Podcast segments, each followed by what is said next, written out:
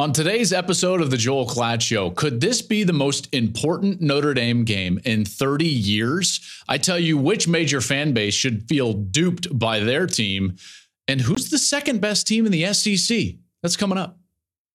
College football has never been better. Interest has never been higher. I Believe that we are at the dawn of the golden age of college football. It was an epic day of college football. It was one of those days where you fall in love with the sport all over again.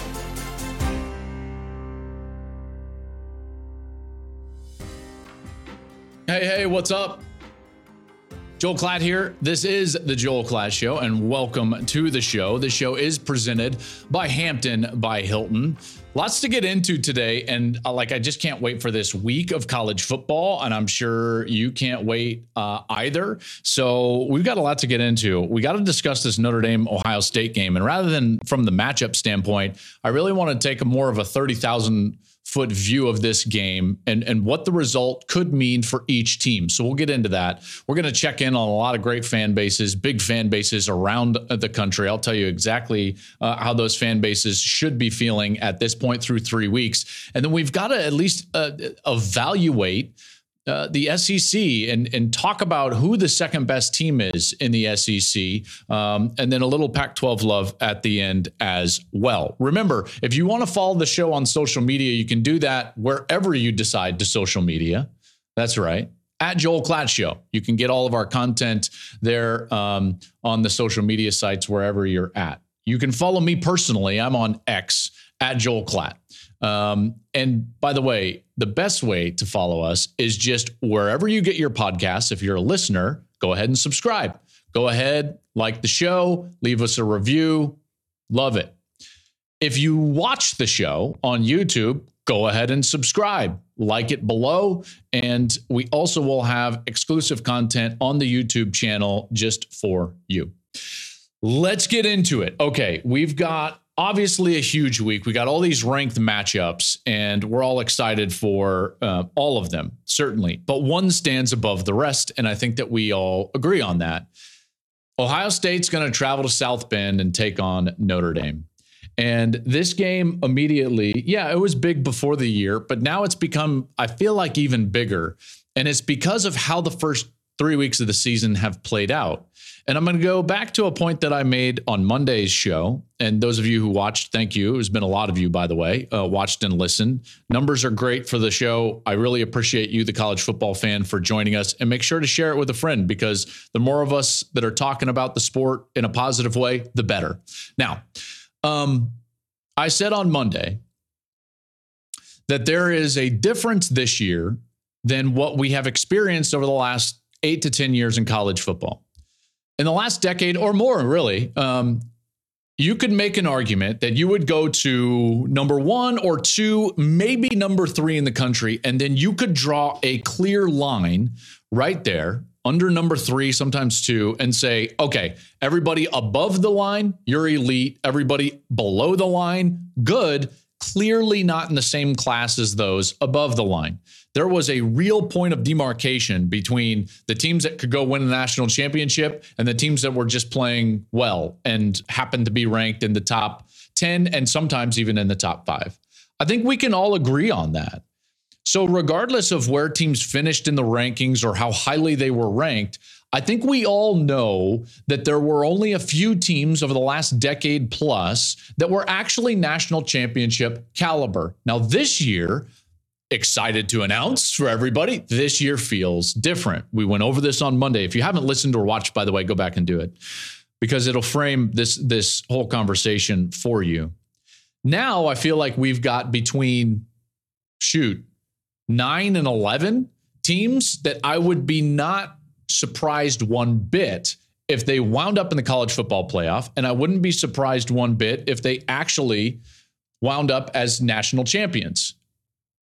Not one bit. And I get it. Like Georgia's still out there. Yep, I understand. But based on what we've seen so far during the course of the season, I think that we've got a lot of really good teams. I don't know if any of them are elite, above the line, clearly better than everybody else teams. This is a positive. Especially when you start to look at this game, Notre Dame and Ohio State. So once you understand that about the season and how the season is going so far, then you start to look at this game in a totally different light. Now, the winner of this game all of a sudden sets themselves up to be not just in the playoff conversation, but one of the teams that we can legitimately say, yep, they can win the national championship. So let's just say for a moment, okay, let's, and we're going to do this for both teams, okay? So Buckeye fans, don't get all upset. This is not a pick. I'm going to do this for both teams. I'm going to take both results and evaluate what that would mean for the season, for the programs, and, and for really all of us moving forward. Let's say Notre Dame were to win at home on Saturday. Let's just say. Um, they've actually, if you look at the numbers, reached the top five at some point in five of the last seven seasons. And yet, wouldn't this feel different because of the framing I just gave you a moment ago? You see, because as as well as Notre Dame has played, let's be fair. I don't think any of them, any of those seasons, or any of us would have put them above the line. I think that that's a fair and honest assessment. In none of those seasons did I feel like, you know what, they can beat insert above the line team here. Bama, Clemson, Georgia, even in a couple of those years like Ohio State, like in 19. I just never I never felt that. And I, and I think if you're being honest, you would agree, even if you're a Notre Dame fan. Now, this year is different because that line has moved. And if they are able to beat Ohio State, don't they feel like a national title contender? Yeah. Yeah, they do. That's why this could be the most significant game that Notre Dame has played in at least 30 years because it's been that long. It's been that long. Let's just take a look, you know, meander through history here because I know people are going to be saying, like, this is crazy. They played for a national championship in 2012 and they were in the playoffs, so on and so forth. They were never above the line. If we're honest, if we're honest, okay, let's let's pedal in honesty here. Since 19 really 94, so that's 30 seasons, Notre Dame is 4 and 19 in top 10 matchups. 4 and 19. Here were the wins. They beat Clemson, who was number one in 2020. They didn't have Trevor Lawrence. That was the DJU game. They later lost to them in the ACC championship game. And let's face it, that wasn't a close contest. All right. They beat them on an emotional night at home. I never at, at any point said to myself, like, yep, that's an above the line team. Remember, where was the line back then in 2020? Two, three, maybe? They weren't above that line. And if we're being honest, we would all agree with that. They beat number seven Stanford in 2018, weren't above the line in that year. They beat number eight Oklahoma in 2012. Yeah, maybe this is pre playoff. We'll get to 2012 in a moment. And they beat number six Texas in 1996. Okay. So what was different though? Okay, let's go to 2012. You could be telling me all you want. Like, nope, Joel, they played for a national championship. They played against Alabama. That was an undefeated team with Manti Te'o. That was an above the line team. I'm here to tell you they weren't. They weren't. There were two teams above the line, maybe a third in 2012. I know because I remember watching the SEC championship game. I remember watching that game out of Atlanta, and Aaron Murray and Todd Gurley and Georgia are driving late against Alabama, and Alabama is a great team. These are two great teams. Mark Richt, Mark Richt is the coach for Georgia, and it's like, is Georgia finally going to beat Alabama? They're driving, they're driving. They finally get stopped at the five yard line. And what did we say about that SEC championship game? You know what? Whoever wins this, however this goes, that's the team that's going to win the national championship because both of them were clearly better than Notre Dame. None of us gave Notre Dame a chance in that national championship. None of us. And by the way, rightly so. And that's how the championship game played out. That's how the playoff games have played out when Notre Dame has gone in there. That's how the national championship game has played out. But this year feels different. That's why, Irish fans, Saturday could be the biggest win you've had since 1994. And I, and I don't think that that's hyperbolic to suggest. You see, pre 94, from 88 to 93, they were a powerhouse. They were competing for national championships in 88, uh, 89, 90, 91. They're in that Orange Bowl uh, a couple of years in a row with Colorado. They were 14 and 3 during those years in top 10 matchups and, and one tie. So think about that. So from 88 to 93, they're 14 and 3, one tie in top 10 matchups. Since then, they're 4 and 19 and even in those 4, I never would have categorized them as above the line. If they win Saturday night, they are an above the line team. Now, the line has moved, but that's a good thing for Irish fans. That's why this game is so important. It will legitimize them as a, a playoff contender, surely, and even a national championship caliber team. They finally have the requisite quarterback. They've got a good running game. I like their skill on the outside. I like what they are at the line of scrimmage, and we'll see if their defense can hold up. This would not be just a great top 10 win for Notre Dame. This would mean something very different for them. Now, if they lose, yikes, they will still not have beat Ohio State since the 30s. They would not be considered an above the line team at that point. They would fall down past that 11, depending on what happens in Ole Miss, Alabama, right? Like it, it wouldn't be good. You would be like, well, here we go again if I'm a Notre Dame fan. But if they win, you look at their schedule and you're like, oh, yeah, yeah, yeah, yeah, yeah. This is real. This is real. Look at their schedule. They would go at 18 Duke, which all of a sudden becomes a tough game, at Louisville. Then they're home against number five USC. That becomes really, really interesting. Bye week, home against Pitt, at Clemson, which all of a sudden doesn't look like what it looked uh, to be at the preseason. Bye week, and then their last two home to Wake and at Stanford. If they win Saturday night, that's all of a sudden incredibly manageable outside of hosting USC. So I tell you what, this is as big of a game as I can remember for Notre Dame because this is really for the first time in a long time. In my mind, I'm like, you know what? This is a, a coin flip game. They are on the level with Ohio State. And if they can win this one at home with the more veteran quarterback, watch out. Watch out for the Irish. Now, let's flip this over. What if Ohio State wins? Okay? So let's let's just take a look at an Ohio State win. First of all, um, you would be able to audibly hear an exhale out of Columbus because every single fan would be like, oh, man, it's been so stressful in these three weeks and we're beating everyone by only 20. we talked about this on Monday. Like, Ohio State is under the most scrutiny of any team in America in college football, even more so than even Bama, maybe. I think those two are obviously the, the, the top two. We evaluate Ohio State like we evaluate the Dallas Cowboys. And so if they can go and win on the road with a young quarterback there will be a massive exhale like, okay, okay, we're still good. we're still good. It will be one of the best wins on their resume that they've had in, in quite some time.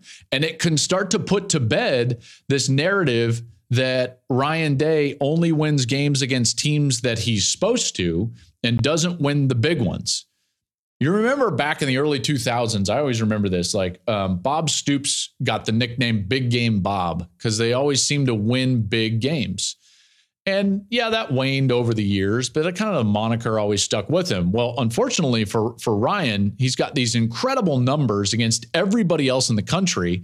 And then when he goes to the playoff or faces Michigan, those numbers go the opposite direction. This would go a long way. If he were able to go on the road with a young quarterback and this team and win at Notre Dame, that would go a long way in dispelling that narrative. Ryan's an excellent coach. You know, Day Day is easily in the top five in college football and coaches. That's why I think it's laughable, this narrative of like, well, he would be on the hot seat. What do you mean hot seat? Who are you going to get? Like, stop it. What are we doing?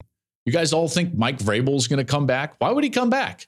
Why would he come back? To be under this level of scrutiny and have to go recruit in the NIL and portal age? Come on.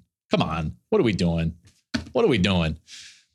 I also believe that this would be a real feather in the cap for the team from a confidence perspective. And this would propel them through their schedule, which will be difficult.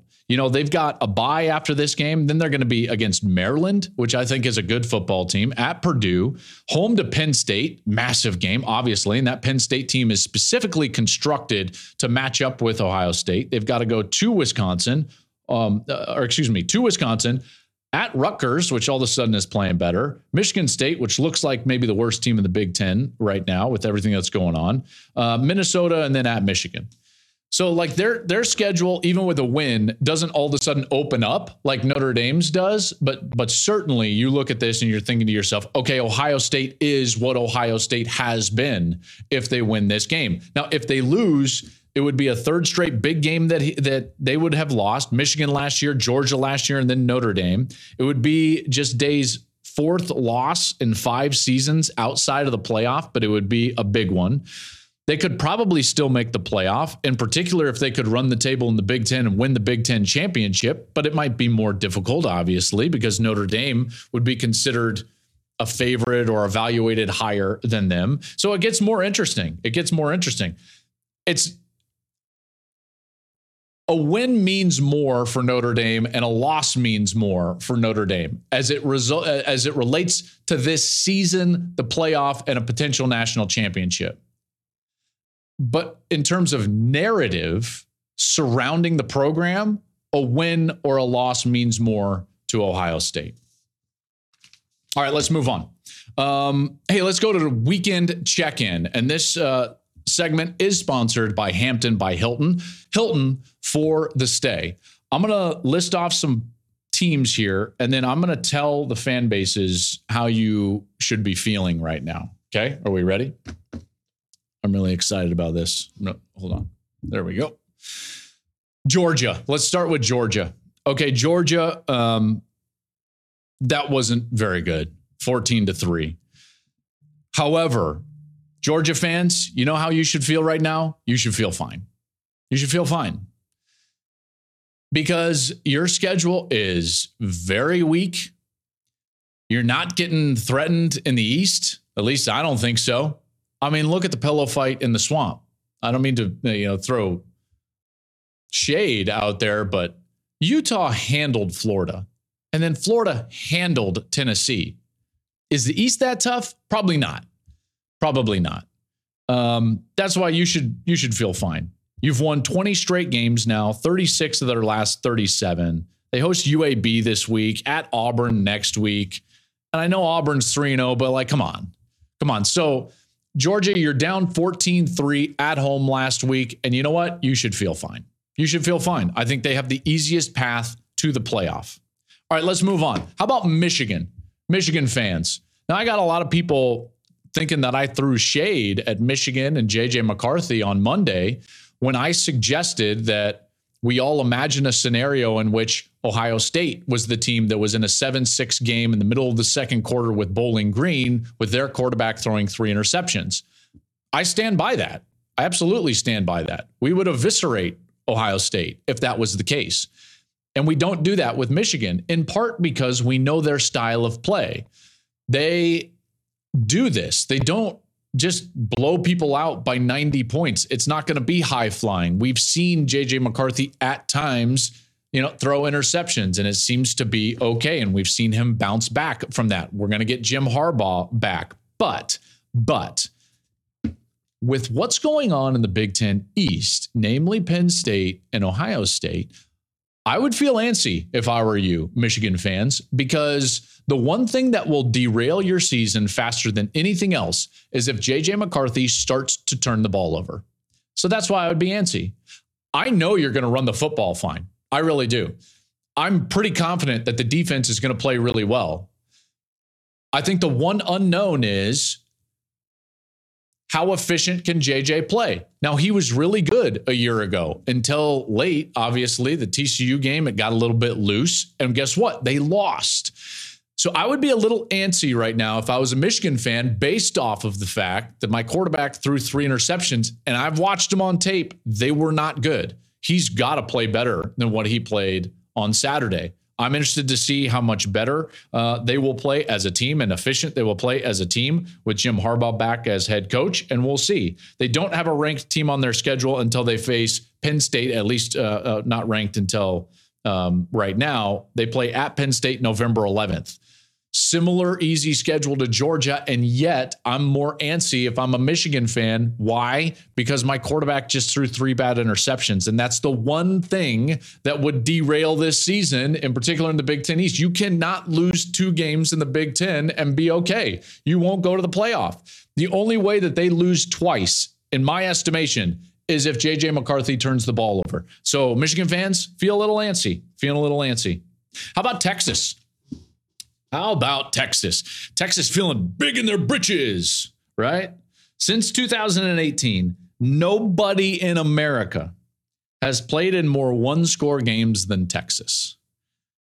So, you know what, Texas fans? You know how you should feel right now? Even after that big win over Alabama and Tuscaloosa, which, by the way, doesn't quite feel the same after what they did at UAB. But you know how you should feel, Longhorn fans? Forever cautious forever cautious because your team, like it or not, plays to the level of their competition constantly. Constantly. Did again last week.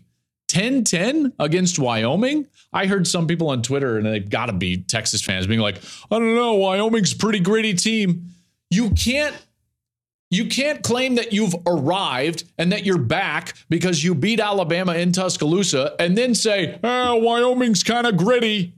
No, that's that is that's not how this works. So Texas fans, forever cautious. Forever cautious. They always have the talent advantage in the Big 12, and yet they constantly find themselves in games where they're like down a score in the fourth quarter at, I don't know, name the school, Texas Tech, Oklahoma State. You know exactly what I'm talking about, Texas fans. You've lived it for how many years? Last year, you beat the doors off of Oklahoma. You got to like, our quarterback is back. We've arrived. And guess what? Because he had gotten injured, they went to Texas Tech and lost, and they continued to play one score games. And inevitably, you put yourself in that position that often, you will lose some of them. You will lose.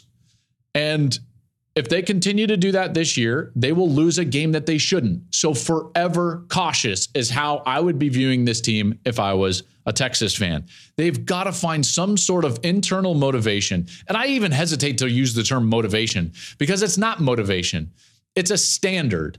Texas has got to find a leadership group on the team. And by the way, this can't be the coaches, this has got to be the players. I'm talking to you, Texas players. You've got to have an internal standard where you don't play to the level of your competition. It can't be just about the win or loss, it has to be about your standard. You see, people ask me about culture in programs all the time. Like, oh, who's who's got good culture? Who's got bad culture? What coaches build great culture and coaches don't build great culture? Coaches don't build culture. Listen to me very carefully. Coaches do not build culture. Coaches set expectations and have rules. That's what a coach does. Sets expectations and he has rules that the team has to abide by. Culture is when a group of leaders on that team within the team, within the locker room, have an internal expectation and standard that goes above what the coach's expectation and rules are. And then that becomes the standard by which everyone else is held accountable. That's a culture. It can be in the way you carry yourself, in the way you play, in the way you prepare. Culture is held and built and established by those within the locker room. So, this is a player issue at Texas hold yourselves accountable to a new standard. Don't play the level of competition. So, fan base, guess what? Forever cautious. Florida State. Let's go to Florida State. How about that game last weekend? Barn burner, barn burner, excuse me. And really, Florida State got fortunate that they won this game. I would be very anxious if I was Florida State, very anxious because of the way the season has gone. I've been, I'm anxious if I'm a Florida State fan because you took me up really high with a dominant second half against LSU, which all of us praised and rightly so. And then you kind of took us down like a roller coaster. We're like, and you took us all the way down to like, can we beat BC? Like, please. Even when BC had every opportunity in the world to win that game. And meanwhile, on the high part, I thought to myself, if I'm an FSU fan, we're fine at Clemson. Oh, we got Clemson. We're clearly the best team of the ACC. We're a playoff contender. Now we went down the roller coaster. We barely won at Boston College. And I'm thinking to myself, like, oh, now I've got a lot of anxiety about going to Death Valley, a place that we basically don't win. So, so that's why I'm anxious. Like, which is the real Florida State? Which is the one I'm going to get? By the way, copy and paste what I just said about the Texas players for the Florida State players. Hold an internal standard. And it's hard for college kids. It's really hard. They're distracted. They go to class, they've got personal issues, a lot of them, and not in a bad way. I'm just saying, like personal lives. So, getting kids to concentrate to the level of detail and execute the level of detail necessary to hold a really high standard week in and week out, almost impossible in college football. Almost impossible. So, Noles fans, this is kind of like an oh crap feeling. Oh crap. We thought this was going to be a lot easier than now it's turning out to be. And now I'm anxious because we got to go face Clemson. And what I thought was going to be an easy win, I don't really know now based on the performance last week. All right, let's go to Tennessee. Tennessee. Uh, last season was such a high for Tennessee. It really was. First double digit win season since 2007. That was the Fulmer era. They did everything right and everything came together. And Hendon Hooker and Jalin Hyatt and and Tillman, Darnell Wright, the offensive line, even the, the way the defense played at times was was good. And you know what? You know how you should feel, Tennessee fan? Duped. You got duped. You got totally duped. Because guess what? You thought that the program had elevated to that point where you were an upper echelon SEC program. Not the case. You had some upper echelon talent, and there's a huge difference. Huge. Joe Milton is not anywhere nearly as good of a quarterback as Hendon Hooker. That's just a fact. And I like Joe Milton a lot. The wide receiver group is not Jalin Hyatt and company like last year. The defense has not been up to par. You got duped into feeling like your program had arrived at a level in which they had not arrived at. A few players took you to a mountaintop and duped you into thinking that the entire program was on that mountaintop. And it's just not the case. And now when they walk out the door, here we are. And you know what? This is even more evidence of how amazing a job Nick Saban has done for 15 years and what Kirby Smart has done, and even what Dabo Swinney did for a number of years. It's insanely hard to have great team after great team after great team and constantly put yourself on the level of the elite in your conference or the country. It's almost impossible. That's why it's really hard. And this is the evidence of that. This is the evidence of that. Tennessee fans were duped. We were all duped into believing Tennessee was something that they were not. And now a Florida team, which by the way was pretty average, copy and paste the week one drubbing at Utah when Utah had like nine guys out from their starting lineup, including their starting quarterback. And then Tennessee goes to the swamp and gets housed. Wasn't close. Wasn't close. We were all duped, and Tennessee fans, you were duped as well. Last one Alabama. All right. You're not going to like this, Bama fans. But if I were you, this is like panic. Panic. And everyone's going to take this screenshot and get all upset. And you know what? Just hear me out. This team is different. You and I both know that, Bama fan. This is not what you have been in the last five or six years since the offense shifted and has been more high pro, uh, profile and, and high powered. We both know that. Okay. The offensive line has some problems in pass protection. Not what you have been at wide receiver, and clearly not what you have been at quarterback. Okay. Now, if you've listened to this show for any amount of time, you know that I still believe in Alabama. And in the quick cycle that is college football now with the transfer portal, Alabama is not done. Nick Saban is not done. Okay. However, if you're going to have a slide this year, you know why you should be panicked? Because it's like, not like this. It's like, no, no, no, no. If we're going to go out this year, we can't go out like this. We can't go out losing to a former assistant in Steve Sarkisian in Texas. Although, you know what? It's like, yeah, I mean, they're really good and they've been building for a while and you can get not Kiffin, not like this. I'm panicked if I'm a Bama fan. I'm like, I can't. You know why you should be panicked? Is because it's Ole Miss coming to town.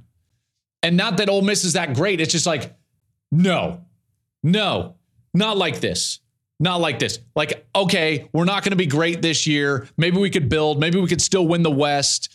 You know, I, and we gave the blueprint of what Alabama should be. But dear God, please, no, not Kiffin. Kiffin's not going to put the nail in our, in our coffin this year.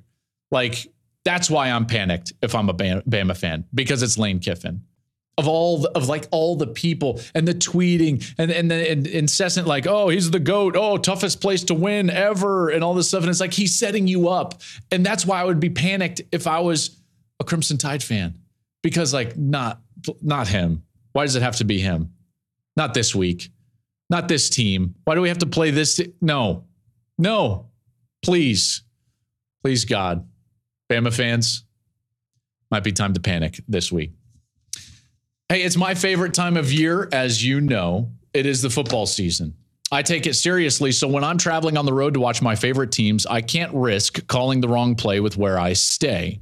Wherever I go, I know that I can count on Hampton by Hilton. I can depend on their comfortable rooms and their warm and friendly service. And their free hot breakfast is an absolute game changer. Whether you're cheering on your team from the stands or never leaving the tailgate, Hampton by Hilton will always give you that win.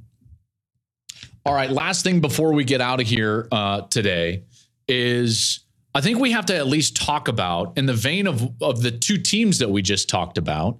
Well, really three with with Tennessee in there as well, and Florida. Really, who's the second best team in the SEC? I think that's a legitimate question. You know, we've had years where we have this and have to pose this question in other conferences. We've had this conversation a lot when it comes to the Big Ten, in particular, like 2019 year, you're looking around, you're like, well, Ohio State is elite. And it's like, well, who's the second best team? We don't really know. And I think that right now, at least, you can at least assume Georgia is an elite team. They're an above the line team. And then everybody else is right now below the line. LSU is 12, Bama is 13, Ole Miss is 15, Tennessee is 23, Florida 25. Four of those teams have one loss. Who's who's the second best team? And candidly, I don't know because every one of those teams is flawed. Every one of them. Now, what's here's what ends up happening, and it shouldn't this year, but what ends up happening, like for instance, this week, Ole Miss and Bama play. If Ole Miss wins, everyone will just say, or the national media in this case will be like, oh, well, they beat an un- undefeated SEC team, even though we don't really know if Ole Miss is that good. And then we'll prop Bama up and they'll get a big bump. And Mississippi, Ole Miss will drop down just a little bit because, well, it's Bama and they were on the road. Okay. LSU gets housed in the second half against Florida State. Housed. Wasn't close. Out coached, out personnel, quarterback completely outplayed. And somehow they're still 12th, even though Florida State struggled with Boston College on the road. Again, make it make sense. Tennessee hasn't shown anything except for the fact that a lot of their best players left. They get run at Florida. Florida then has to jump into the top 25, but they're still behind Tennessee. Like, what are we what are we doing? Did we not see Utah with no starters out there absolutely drill the Florida Gators? How are they 25th in the country? But this is how it works. This is how it works. Okay. So the narrative will continue to build for all of these teams, and we can sit there and debate who's the best, well, second best SEC team. I don't know. I don't know.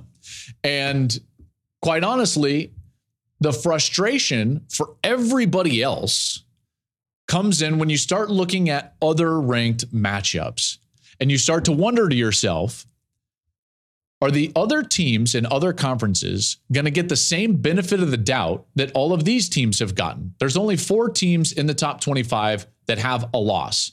All four of those teams happen to be out of the SEC because we give them the benefit of the doubt. And guess what? Listen, I get it. Okay? I get it. Look at what they've done over the last, you know, 20 years. They've won the last four national titles. Georgia's won two, Alabama, LSU, 13 of the last 17 going back to the, you know, 2006 Florida team. They had three teams finish in the top six last year. They've been the best conference for a long time. This year, it doesn't seem that way. And yet, the narrative perpetuates. I'm just asking here, I'll just pose a question. Will that narrative exist for the Pac 12 teams this week? Look at the matchups. Look at the matchups. First of all, there's eight teams in the Pac 12 ranked. Six of them play each other this week. This is a massive weekend in the Pac 12. Colorado plays at Oregon. That's number 19 against number 10. Number 22, UCLA, who's not getting much run, but should with their freshman quarterback and quality defense. They're number 22. They play at 11, Utah. And Oregon State plays Washington State in the two most overlooked programs in America, judging by the fact that they don't have a conference next year. Those matchups are tremendous matchups. Here's what generally happens though in matchups like this is that the winner kind of stays the same and the loser just gets knocked out of the top 25. That's how we've treated the Pac 12 for a long time. And candidly, most other conferences outside of the SEC. You see, in the SEC, Florida beats Tennessee, and it's like, well, they're both ranked, clearly. I mean, what a great win, you know? And it's like, we give them the benefit of the doubt time after time after time. And they have earned that, although every season should be its own season. And in this season, the quality teams in the Pac 12 are there. The depth is there. The quality quarterback play is there. So my question is is like will they get the same treatment? Will the winner get a big bump and the loser of these games still stay in the top 25 because that's what would happen if we were talking about the SEC. I don't know. Let's see. I think a lot determines or or will be determined based on who wins and in what fashion. I mean, Colorado's ranked, Oregon's ranked, and yet Colorado's like a 20 point dog. UCLA at 22, I can't see them staying in the top 25 if they were to lose to Utah. Although in a close game, they probably should because Utah is damn good. They might get their quarterback this week. And UCLA has been housing people. Granted, haven't played a great level of competition, but watch out for UCLA. And then these two teams, quietly, one of the two of the most underrated teams in America, Oregon State and Washington State. If you haven't watched Washington State play football, you should because they're pretty good. They got a quality quarterback in Cam Ward, and they are a tough minded team. I really like watching them. So, will they get the benefit of the doubt after this week? We shall see. Um, by the way, if you're just wondering, like I, I called a, a couple of teams underrated. I'll just throw out a few more underrated teams. Missouri, you're underrated. You should be ranked. There's no reason Florida should be ranked and Missouri not ranked. That's a total miss. Although the top 25 is such a sham. Like, have you seen, have you ever seen those graphics on social media and you actually see who's voting and how they voted? And you look at some of them and you're like, come on. Like, what are, what are we doing? I believe that having a vote should be like Premier League soccer. Like you should be able to be relegated if you're terrible. And I'll be the judge of it. How about it just be I can be like a one man judge. Like I'll just look at your ballot and be like, nope, out. oh, that would listen, that would amuse me. I don't know if it would amuse you. Uh, Missouri's in there as an underrated team. Who else would I throw out there? UCLA is a team that I would throw out there. If you haven't watched them play, I tell you, Dante Moore, their quarterback, quality, quality. They're on pace to lead the Pac 12 again in rushing. They're rushing for like a thousand yards a game. This is like Chip Kelly circa 2007 Oregon, and I'm here for it. I really, I really am. I think it could be really good. Uh, Mizzou, I threw out there. I think they're they're underrated. It's going to be a good week of college football. Hey, listen, uh, I appreciate you listening to this show, watching this show. If you want to follow us on social media, you can follow us at Joel Klatt Show wherever you participate in social media. And remember to subscribe, like the show wherever you get your podcast or on the YouTube channel. And we will be back tomorrow. We'll be breaking down a lot of these ranked matchups. We've got picks coming up tomorrow on the Joel Klatt Show.